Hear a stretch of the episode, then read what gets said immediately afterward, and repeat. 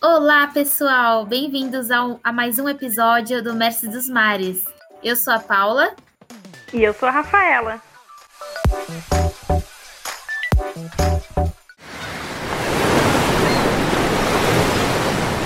E hoje a gente está com dois convidados especiais aqui e eu vou chamar eles para se apresentarem. Por favor, fiquem à vontade. Oi, eu sou a Luísa, eu sou oceanógrafa, sou formada no Instituto Oceanográfico de São Paulo e eu trabalho com dinâmica costeira, sou do Laboratório de Dinâmica Costeira e estou fazendo doutorado agora com recifes de coral e proteção costeira.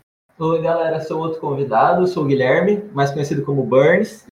Eu sou da mesma sala da Luísa, então tudo que ela falou no começo serve para mim também. sou formado em oceanografia pela USP, estou fazendo doutorado agora em oceanografia geológica, mas mais especificamente assim na linha de paleocenografia. E para me apresentar, é mais ou menos isso aí, acho que vai ser relevante para a conversa. Bom, agora a gente vai para o que interessa mesmo, né? A nossa entrevista aqui com os nossos convidados. E eu vou fazer uma pergunta bem geral, gostaria que vocês me respondessem o melhor possível. É, o que é a oceanografia geológica? Como vocês explicariam isso para os nossos ouvintes? Luísa, com você. É, bom, eu já vou dizer que eu não gosto muito de separar a oceanografia em áreas, né? E acho que o Guilherme vai me apoiar nisso. E é um pouco estranho a gente tentar separar a oceanografia, e dizer que ela só é uma coisa porque ela envolve muitos processos, né? Então, o geológico não está ali sozinho, tem a biologia junto, tem a física junto, e isso entra muito nos nossos trabalhos. Mas, de uma forma geral, acho que a gente pode dizer que a oceanografia geológica ela é o estudo do oceano voltado para as, para as questões geológicas, né? Que isso vai incluir todo o fundo marinho, desde as praias, as zonas costeiras, até o assoalho oceânico, né, nas, nas regiões mais centrais dos oceanos. Maravilha. É isso aí, concordo totalmente com a Luísa. Assim, tipo de. Pelo menos assim, pelo que eu trabalho muito, né? Eu trabalho muito com paleocenografia, então acaba integrando, tipo, todas as áreas da oceanografia, né? Tanto a química quanto a física, bastante biologia também. Então, assim, pensando de modo geral, é muito difícil separar a sonografia em áreas, né? Acho que até para o pessoal da física também, por exemplo, eles acabam usando um pouco da geológica. Assim, são poucos os trabalhos que são especificamente de uma área, assim, né, dentro da, da oceanografia. E como a gente fala em processo, assim, que a Luísa falou, acaba sendo muito difícil você fechar o que é uma área, né? Fechar o que seria, tipo, oceanografia geológica e só geológica. Assim. Nossa, é muito difícil. interessante. Eu gostei muito da visão de vocês. Realmente é difícil, né? É, para mim e para a Rafa, que somos da área da oceanografia física, também não é uma caixinha fechada, né? Sempre, sempre vai ter os processos é, se, se comunicando, né? Nunca é uma área só. Exatamente. E por que que você escolheu essa área, Luísa? Ou foi ela que te escolheu? Olha, foi ela que me escolheu, na verdade. Porque quando eu entrei na oceanografia, eu entrei porque eu fiquei curiosa com essa visão do oceano, incluindo várias áreas, né? Mas a princípio o que eu mais conhecia, o que eu mais gostava era biologia. Tanto que eu quase fui fazer biologia marinha. Mas ao longo da, da graduação eu fui me interessando pela física e surgiu uma oportunidade no laboratório que eu tô, que é o Laboratório de Dinâmica Costeira, que me pareceu muito interessante. E aí eu fui fazer esse trabalho e fiquei até hoje lá é, é, a área me escolheu, mas ela fez uma ótima escolha, porque eu gostei da escolha. Ai, que bom. E você, Burns, ou Guilherme? Por que você escolheu essa área? Ou foi o contrário? Não, eu foi o, foi o contrário da Luísa, eu escolhi mesmo, assim. Pra, isso tem muito a ver com como eu entrei no curso, né? Eu entrei na sonografia, eu acho que como bastante gente, eu não tinha muita noção do que, que fazia, na verdade. Para falar a verdade, eu não tinha noção nenhuma do que fazia, assim. Eu entrei muito mais pela minha curiosidade faculdade, né? Pelo fato, assim, de a gente acabar lendo muito, que é interdisciplinar, eu sempre gostei de quase todas as disciplinas. Aí eu entrei nesse curso meio perdido, assim, no, meio, eu estou sendo generoso, eu entrei completamente perdido, eu não sabia muito o que fazia, né? Eu não sabia muito do que, que eu ia acabar gostando. E num dos primeiros anos a gente tem a matéria de geologia geral, e eu acabei gostando muito, assim, da matéria de geologia em geral. E para falar, falar para vocês, assim, que antes de entrar para a faculdade eu nem sabia que geologia era uma coisa, assim, né? Nem sabia que geologia era uma profissão e tal. aí, tipo, aí tendo esse contato com a geologia no primeiro momento, eu acabei gostando muito, assim. Eu cheguei, tanto que no primeiro ano, assim, não falei para muita gente, mas eu cheguei a dar uma olhada na grade do curso, de geologia mesmo, pensando em trocar de curso. Mas eu vi que o que eu gostava mesmo era da oceanografia, assim mas com uma ênfase maior na parte geológica, né? Que eu, que eu acabei gostando também. Então, eu acho eu acabei escolhendo essa área. Aí decidi seguir rumo aí. Mas não sabia direito com que dentro da área de geológica eu queria trabalhar também. Sim. E como é que você chegou na paleocenografia? Mano, eu cheguei a partir da matéria de sedimentologia. Eu acho que eu, não lembro em qual semestre que eu fiz da graduação, na verdade. Se eu tentar chutar o semestre aqui, acho que vai ser pior e a gente faz essa matéria com a professora Silvia Helena, lá no IO. Aí, nessa época que eu estava fazendo a matéria, surgiu a oportunidade de estágio no laboratório dela. E eu já, como eu já queria trabalhar com geologia, tal, eu tinha essa noção de que queria trabalhar com geologia, eu acabei indo, assim, mais porque era geologia do que porque era explicitamente com. Não era nem paleocenografia, né? O que eu fazia mais era sedimentologia quando eu entrei no laboratório da Silvia. Mas eu queria trabalhar com uhum. geológica, teve essa oportunidade, eu entrei e acabei fluindo. Aí, a partir do momento que eu entrei no laboratório, assim, o leque de opções abriu muito. O que eu, às vezes o que eu via como cenografia geológica era um negócio completamente diferente. E ter entrado no laboratório da Silvia mudou completamente minha visão. E foi assim que eu, que eu comecei a ter contato, mais contato com paleocenografia, que eu também era uma outra coisa que eu nem sabia que existia direito. Aí entrando no laboratório, fui ter contato com essas áreas e vi que eu gostei muito, assim, que era aquilo que eu queria fazer. Se eu quisesse fazer, tipo, se eu quisesse, eu, pra, continuar assim, não tinha nem noção se eu queria fazer ciência mesmo, continuar na academia, ou se eu, queria, ou se eu iria para o mercado de trabalho e tal. Mas tendo contato com a pesquisa nessas áreas, assim, de, mais de paleocenografia, eu acabei gostando muito. Eu pensei que se eu quisesse trabalhar com ciência, eu ia trabalhar com isso. Aí foi assim que eu comecei. Eu achei legal essa ideia do, do Guilherme de trazer as disciplinas, né? E para mim, assim, no histórico de disciplina da graduação, demorou para para chegar à disciplina que ia me mostrar o caminho, né? Porque a gente faz dinâmica costeira, na verdade é processos costeiros que chama disciplina. Ela é para o final do curso, acho que no penúltimo ano que a gente faz essa disciplina, se eu não me engano. Então eu acabei entrando no laboratório antes de fazer a disciplina, mas é, uma, é a minha disciplina favorita, assim. Eu fui monitora ano retrasado da disciplina e fui acompanhando as aulas. Para mim foi, foi super divertido, na verdade. Eu adorei rever as aulas. Ai, que bacana. Muito bom, gente ouvir isso. O que eu acho, o que eu acho legal do, desse testemunho de vocês é como é importante né, a prática, né, o trabalho prático da oceanografia. Porque eu, o que eu percebi é que vocês dois é, meio que foram para a oceanografia geológica, né, para o departamento de geologia, é, depois de entrar em contato com um laboratório específico, de fazer um, um campo, né, e eu vou dizer, eu vou confessar para vocês que durante a minha graduação, eu não fiz graduação na USP, eu fiz em Santos, né, na Unimonte. E tinha um, só tinha poucos laboratórios bem equipados, e era o de geologia e o laboratório de biologia, né, que o pessoal fazia cultivo de algas. Então todo mundo amava muito a oceanografia geológica, porque era um laboratório muito legal, você tinha campo, pessoas, eh, os alunos gostam muito de prática, né? E eu acho que isso me seduziu muito na época. Então eu quase fiz, quase fui para geológica. Fiz o meu TCC com geológica também, com dinâmica de praia. Mas eu sempre gostei muito de cálculo, de número, de equação, de onda. Aí eu falei, não tem jeito, vou ter que fazer com é, física. Mas agora no meu doutorado eu estou mexendo com geologia também, eu estou fazendo com paleoceanografia. É eu tenho que estudar várias coisas é, usando a geologia como proxy, né, como um parâmetro para analisar corrente de 20 mil anos atrás. Então é muito, tipo, é difícil você separar a oceanografia, mas é fácil, né, você juntar tudo de volta, né? Na verdade, vocês fazem de tudo, né? Essa é a verdade. Sim. Aí eu vou, agora eu vou, eu vou fazer uma pergunta. Eu vou fazer uma pergunta para Rafinha agora. Rafinha, seu trabalho, você, você considera ele de oceanografia física ou de oceanografia geológica? Ó, oh, eu vou, é, bom, a, a, a resposta oficial é física. Mas na, quando eu fui defender o meu projeto de doutorado, a banca perguntou por que o seu orientador não é da geológica. então eu tô perdida. Eu vou ter que procurar uma orientação também da geológica, né, de um oceanógrafo que mexa com paleoceanografia, né? Mas é, a gente faz de tudo, essa é a verdade. E para um oceanógrafo geólogo, né, na área de vocês, as áreas de atuação, elas são tão misteriosas assim?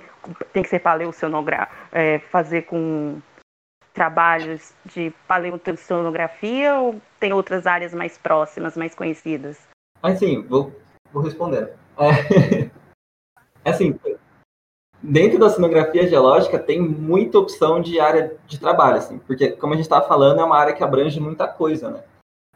Eu acho que assim, a paleoceanografia hoje não é nenhuma, é uma das, não é nenhuma das principais áreas, assim, acho que a área que a Luísa trabalha, que ela pode até falar melhor do que eu, que é a dinâmica costeira, eu acho que tem bem mais gente trabalhando, é uma impressão, né? Não sei se é a realidade.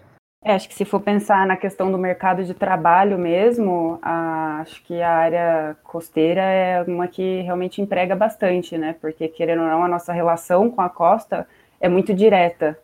Então, os trabalhos nessa área acabam sendo bem importantes. Assim, e fora que a gente falta, falta a gente incluir também uma galera aí que tem é. da geofísica, da, da sedimentologia, assim, que são áreas também que são bastante fortes. O próprio pessoal de poluição, às vezes, acaba trabalhando também com oceanografia geológica, né? Porque muita dessa poluição acaba ficando no sedimento. É legal isso, hein? Então tem muita coisa, assim. É. Muita coisa no mercado de trabalho e acho que talvez até mais ainda quando se fala em pesquisa, né? Que pesquisa é trabalho também, né? É o nosso trabalho e tem muita coisa aí também. Sim, é verdade. É porque não é só o mercado de trabalho, né? A área de pesquisa em oceanografia e oceanografia geológica é muito abrangente também, né? Pelo menos no IO, no Instituto Oceanográfico, tem muitas linhas, né, de pesquisa.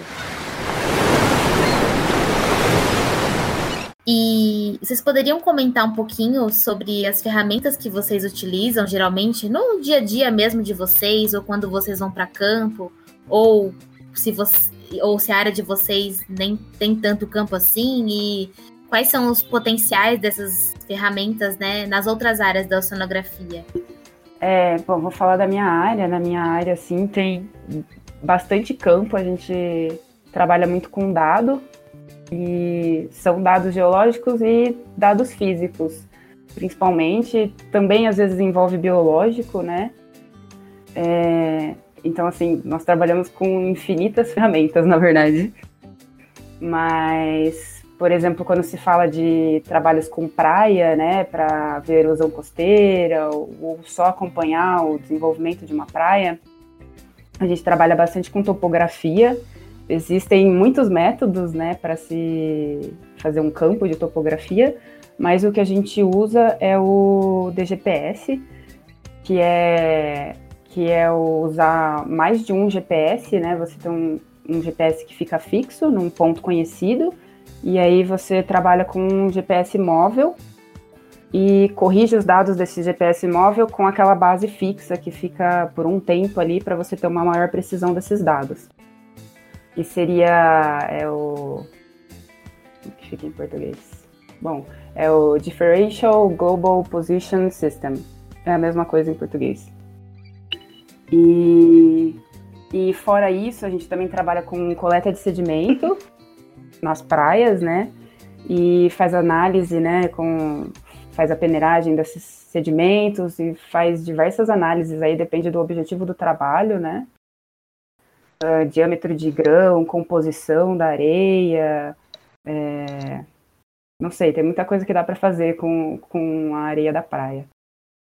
E fora isso, a gente entra também com dados físicos, né? Que normalmente a gente usa um ADCP, um ADP, para ver corrente e onda, que são os processos mais importantes, assim, para quando se fala de, de praia, né, da zona costeira, que são os processos que vão tirar sedimento, colocar sedimento, né, levar ele para outro lugar.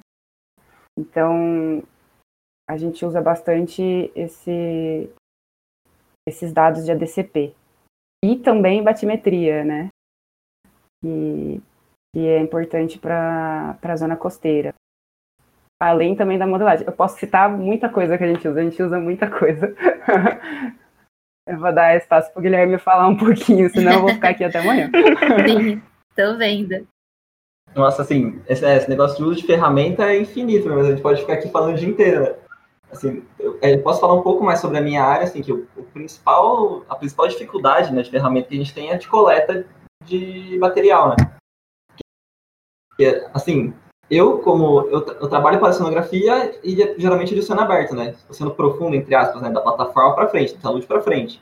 E sempre que você vai coletar alguma coisa em oceano aberto, o custo dessa operação é muito grande, né? Então, se você para pensar ferramenta, equipamento começa na coleta. Então, só a coleta do próprio material que a gente vai usar para trabalhar, para gerar os dados, já é muito difícil, assim. Você pode considerar o navio uma, uma ferramenta, né? E, e depois, assim, depois que você teve, porque a parte, geralmente, a parte mais trabalhosa, a gente tem mais trocentas mil ferramentas que a gente pode utilizar depois da coleta, que é para fazer análise desse sedimento, né? análise dessa areia. E muita gente, muita gente quando pergunta o que, que eu faço, eu falo que eu estudo areia. Aí a gente vai pegar essa areia depois no laboratório e fazer muitas análises, né? Desde análise de micropaleontológica, micropaleontológica para ver qual fóssil que tem ali naquela areia, né? Aí nessa análise já entra muitos trabalhos de microscopia, trabalho com lupa. E, e, depois de obter esses dados, né, a gente pode tentar obter a composição elementar dos fósseis diretamente, do sedimento total. Então tem muitas coisas que a gente pode fazer com esse sedimento, né? E aí entram trocentas mil ferramentas. E depois desse dado obtido, a gente ainda tem as ferramentas computacionais para ajudar a gente a analisar esses dados, né? Seria a etapa final, do, a etapa final, a etapa semifinal do trabalho, né? Que depois de obter essas análises, a gente vai realmente, aí sim, fazer a etapa final, que vai ser contar coisa de dados que a gente obteve, né? Eu acho que é essas ferramentas, então, elas, elas são muito diferentes em cada etapa do processo, né? Desde a coleta até a análise para obtenção dos dados e depois para a interpretação desses dados, né? Você pega a, área que eu trabalho para a área que a Luísa trabalha, por exemplo, são ferramentas completamente diferentes, assim. Tanto no, no custo para coleta, por exemplo, quanto até na parte computacional que vai ser utilizada depois, né? A Luísa que, que acaba trabalhando na modelagem, por exemplo, ela tem um custo computacional muito maior do que o que a gente tem trabalhando com a paleosonografia, às vezes. Claro, sempre dependendo com o número de dados que você está trabalhando. Assim. Aí a ferramenta que você vai usar vai depender muito do que você quer fazer. É, sim, a, a gente acaba tendo, na minha área, né, um custo maior computacional, mas em compensação, assim, não que o custo seja baixo para ter os equipamentos para fazer um campo, mas para a gente é muito mais fácil fazer um campo do que é na, na, na área do Guilherme, porque a gente dá, pega um carro, pega os equipamentos que a gente já tem, leva para a praia e coleta. O do Guilherme, o campo tem que ser muito mais planejado, né? Muito mais complicado de realizar o campo, né? É, a Luísa tem um trabalho que eu achava que todo cenógrafo fazia. Vai para a praia e fica contando onda. Ai, quem me dera fosse só contar onda. Ixi, não, cada caminhada que eu já fiz para pegar a topografia. É, eu acompanhei um campo da Luísa, nossa. E eu fiquei parada ainda, hein? A Luísa que ficou andando. Eu me lembrei também, inclusive, que a gente tem um método agora que está tá muito em alta, na verdade, que é o drone. E ele facilita esse campo de topografia, e aí você só precisa de alguns pontos conhecidos com o DGPS e não precisa andar tanto quanto é, para fazer a topografia nos outros métodos, né? E o drone é legal porque ele também serve para muitas outras utilidades, como ver corrente de retorno, dá para extrair muita coisa das imagens, é, rugosidade de recife de coral, tem metodologia para pegar das imagens de drone, tem muita coisa legal e é um ramo que está crescendo muito no mercado de trabalho, então é bem interessante essa área aí, essa ferramenta, né? Tem muito uso. Ah, sim, tem uma coisa que a gente usa bastante também, que eu acho que, acabei, a gente acabou citando, é que assim, naquela, naquela visão quadrada da cenografia, é a cenografia física. Mas a gente, assim, na minha área, a gente acaba usando muito é, medida de satélite, assim. Medida de produtividade primária feita por satélite, de temperatura da superfície do mar feita por satélite. Essas coisas a gente acaba usando muito, assim. Acho que a Luísa acaba usando também um pouco, não, Luísa? Tem, tem também. A gente também usa imagem de satélite dependendo do objetivo do trabalho, para pegar linha de costa, tem. Bom, e trabalhando na, na pandemia, você está indo para a praia, Luísa? Você está fazendo campo? Está sendo fácil trabalhar na, pan... na pandemia? Está sendo fácil? Quem me dera, viu? Como é que está sendo trabalhar? Quem me dera. Trabalhar em casa, né? Tecnicamente em casa. Olha, tem todas as dificuldades do trabalhar em casa, né? Começa que já não é um escritório, você tem que adaptar a casa para virar o escritório, né? A cadeira não é boa, a mesa não é boa, a tela é pequena. Mas em questão de campo, inclusive, eu tive que adiar os meus campos, eu não sei nem se eu vou conseguir fazer. Inclusive, uma tristeza, porque eu estou trabalhando com Recife de Coral em Tamandaré, em Pernambuco. Tava com muita vontade de conhecer minha área de estudo. Poxa. Mas, pois é, e aí tá. Não sei se eu vou conseguir fazer meus campos. O lado bom é que tem um pessoal lá que está colocando a DCP. Então eu tô. Eu tenho dado do ano passado e continuo recebendo dado. Então tá dando para dar continuidade no meu trabalho. E aí ficam as dificuldades de trabalhar em casa, considerando toda a situação da pandemia, a situação do país, né? Os, os estresses. o Guilherme tem cara de que tem um microscópio para analisar microfóssil em casa. Você está conseguindo trabalhar em casa, Guilherme? Ixi, então, não tô. é, e, a, e, a, parte que a pandemia mais atrapalhou é essa, né? Não posso ir pro, não consigo ir diretamente pro laboratório, né? Não consigo estar tá lá, tempo integral lá, contando meus bichinhos, tranquilo. E assim, e no, no meu doutorado agora tô trabalhando muito com análise química, né? Com análise elementar do sedimento. E é uma parte também que acabou atrasando bastante, porque eu não consigo ir pro laboratório. Aí deu uma atrasada boa. E é, eu imagino que deve estar tá sendo difícil, né? Acho que a gente que é dessa área da oceanografia, de qualquer forma, ou a gente precisa estar tá no laboratório fazendo alguma é, análise em amostras e tudo mais, né, como o Guilherme, ou a gente precisa ir para campo, que é o caso da Luísa, né, que é o meu caso também. E é difícil, né, a gente conseguir trabalhar em casa. Mas pegando o gancho aí é, de que vocês falaram, né, de como vocês chegaram até a oceanografia geológica e tudo mais, Quais dicas vocês dariam para aqueles alunos, né, ou aquelas pessoas que estão interessadas em seguir essa área? Se, eu, se a pessoa já está interessada em seguir essa área, assim, a dica que eu daria é vai atrás, por exemplo, sei lá, se na faculdade que você está hoje tem laboratórios que trabalham com as coisas que você quer, já vai atrás, já procura o professor, não, tipo, não espera acontecer, sabe? Não espera aparecer uma vaga de estágio, porque essas coisas, muitas vezes essas vagas já existem só que elas não são divulgadas, né? Então, já vai atrás do professor, você tem um pouco mais de vergonha, não precisa ir pessoalmente, manda um e-mail, entre em contato com pessoas que já fazem as coisas que você quer fazer. Eu acho que isso ajuda muito, assim. E abre muito sua cabeça, né? Como a gente estava falando antes. É, então, a minha primeira dica seria segue seu coração. Se você gostou, tá com vontade, segue que seu coração sabe o que quer. E, e é isso que o Guilherme falou, né? A gente tem que tem que ir atrás das oportunidades, quer, gostou do que o, o X laboratório faz, vai nesse laboratório, bate na porta, vê o que eles estão fazendo, vê o que você pode começar a fazer. Você não precisa entrar no laboratório necessariamente num projeto, com uma bolsa. É, no meu caso, por exemplo, eu entrei no laboratório para ajudar no trabalho, mas eu não tinha bolsa. E, e foi muito bom que eu entrei mesmo assim, porque, porque foi Sim, a área que, bom me conquistou, né? Se, uma dica também que eu tenho para dar, assim, se você está na graduação, se você tem dúvida se você gosta ou não, tenta. Tipo, a, graduação é o período para você fazer essas, esses testes, por exemplo.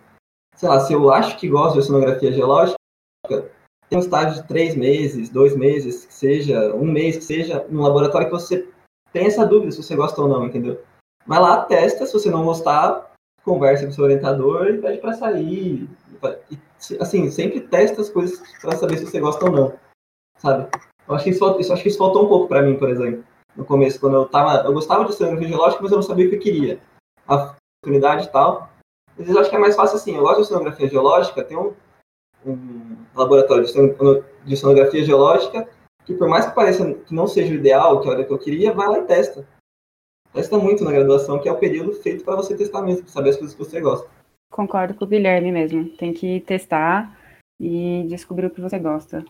Só tentando que a gente vai saber se, realmente gosta ou não, né? Bom, passando para nossa pergunta final aqui e polêmica, né, que deu origem ao nome do nosso episódio, que as pessoas devem estar curiosas para vocês responderem a pergunta no nome do podcast, né? mas ela é realmente uma resposta definitiva?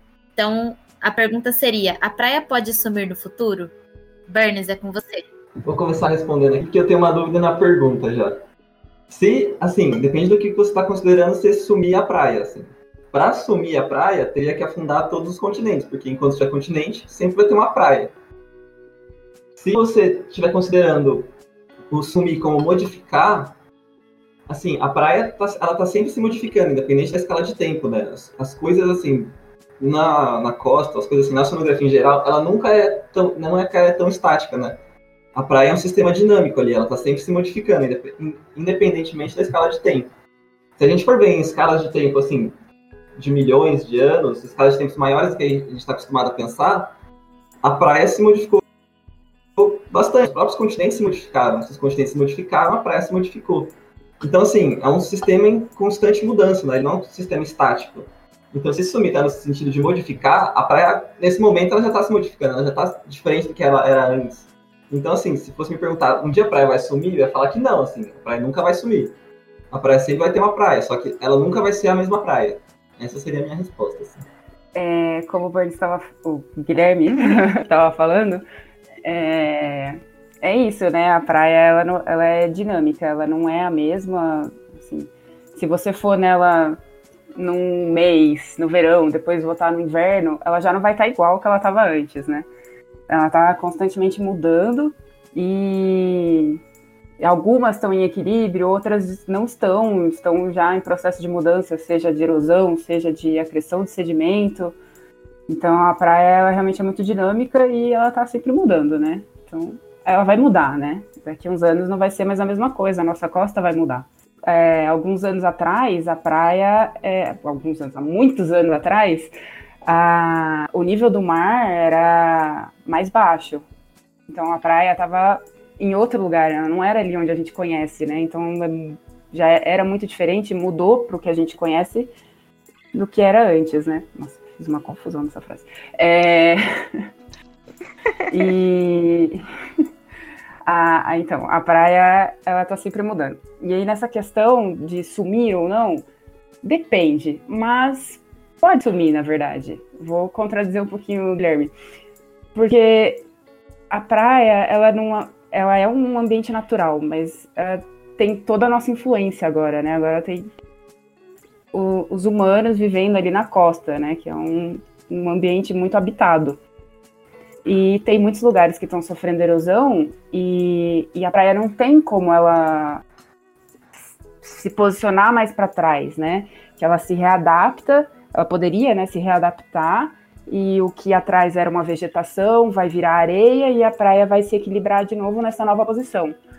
E tem muitos lugares, muitas cidades, né, que você tem construções, né, casas, é, avenidas, calçadão, na beira da, da, areia, não tem nem vegetação. E essa praia, se essa praia começa a sofrer erosão, ela não tem para trás para ir.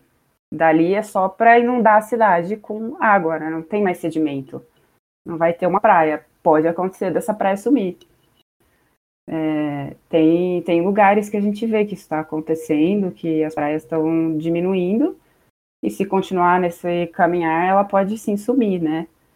É, um exemplo são as praias de São Vicente, ali de Milionário, Gonzaguinha, que sofreram muita erosão e colocaram espigões para segurar a areia. Se não segurasse a areia, ia sumir toda a areia dali, porque a areia estava sendo retirada, né? E não tinha nenhum aporte novo de sedimento para suprir o que estava saindo. Sumir nesse contexto é totalmente com ela. É que assim, o, que a gente o que eu, a gente se desentendeu é que meu conceito de praia é diferente do seu. Eu estava pensando em praia como qualquer interface entre continente e oceano. Aí assim, eu falo que não sumiria, porque sempre vai ter uma interface, né? Entre o continente e o oceano, por exemplo. Um fiord, por exemplo, eu estou considerando praia, por exemplo. Uma falésia é praia. Eu coloquei um monte de coisa que não é praia dentro do praia. Você usou a zona costeira como uma praia. A zona costeira nunca vai sumir, não tem como sumir mas a praia com areia, com sedimento, né? Que tem, que, que é areia fina, né? Uma areia que a gente consegue pegar com a mão, uma rocha, né? É, essa pode sumir. Eu tô lembrando na época da, da minha graduação que uma, a minha professora de geologia, de sonografia geológica geral, ela, ela comentou sobre a influência humana né, nas praias. E não precisa ser uma influência humana, tipo, super modificadora, como é, fazer um, um acesso, é, ligar uma ilha, né, como aconteceu na Ilha Pochá, ligar a Ilha Pochá ao continente, assorear ali o canal e aí fazer toda aquela mudança nas praias da região, no entorno, não, é necessário uma super mudança. Basta você ir à praia, que você já é um agente de, erosivo, né? Ela tinha uma aluna que começou a fazer um trabalho de iniciação científica que ela parava alguns banhistas em Santos e pedia para eles ficarem em cima de uma bandeja e, e quando eles estavam saindo da praia e ela passava um pincel para tirar a areia do pé da, dos banhistas e ela fez umas, umas estimativas de quanto de areia os banhistas conseguiam tirar da praia só por ir à praia e sair da praia.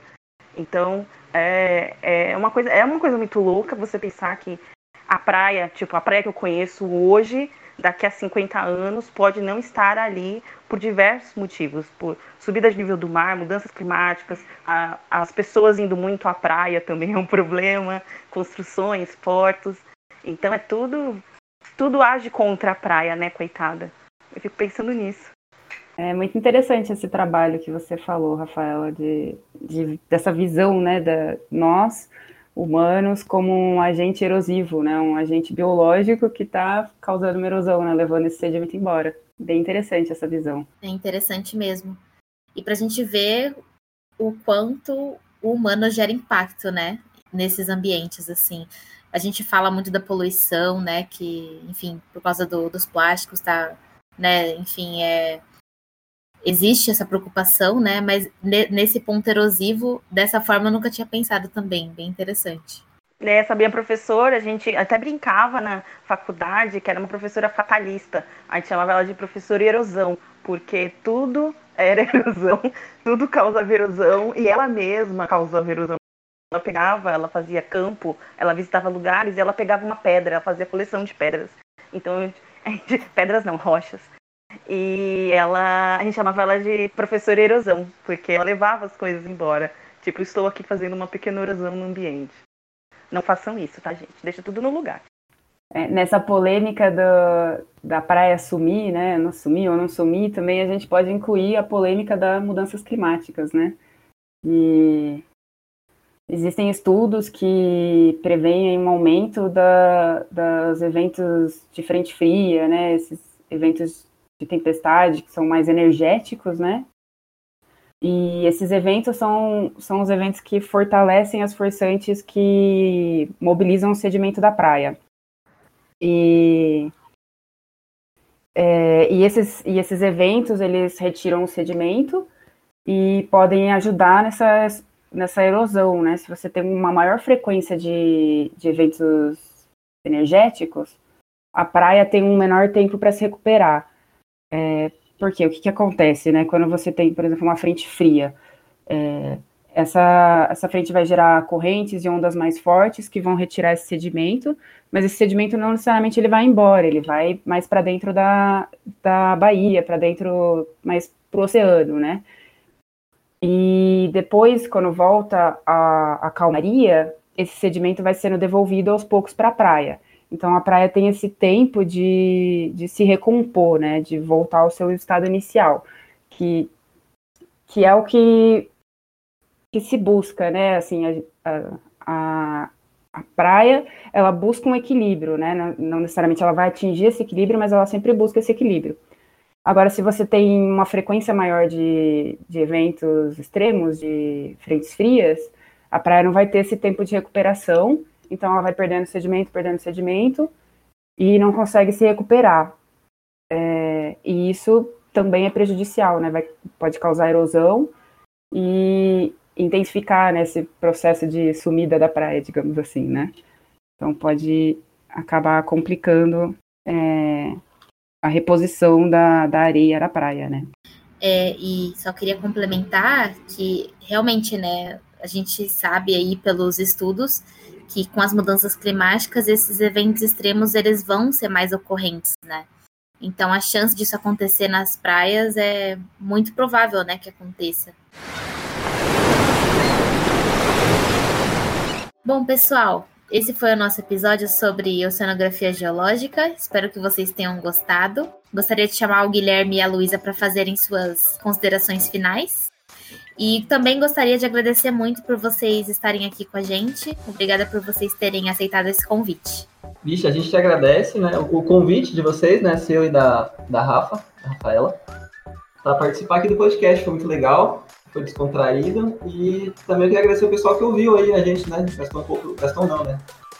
Usou um pouco do seu tempo para ouvir o que a gente tem para falar aqui. Investiu o tempo para ouvir, né? é, é investimento isso aqui. É, muito obrigada, meninas, pelo convite. Foi muito legal. Gostei muito da nossa conversa. E, e para quem está ouvindo aí, estiver interessado em oceanografia, seja biológica, física, química, biológica, mantenham a mente aberta porque é muito legal. Tem muita coisa boa para se estudar. Luísa, Guilherme, obrigada bastante. Eu agradeço muito a participação de vocês. Obrigada por responder as perguntas. Algumas foi bem, algumas foram capciosas, né? E polêmicas, mas ah, no final a gente chegou a um veredito que dependendo do que é praia, a praia pode sumir, né? E e é isso, gente. Muito obrigada por estarem aqui conosco no nosso Mestre dos Mares. Até a próxima.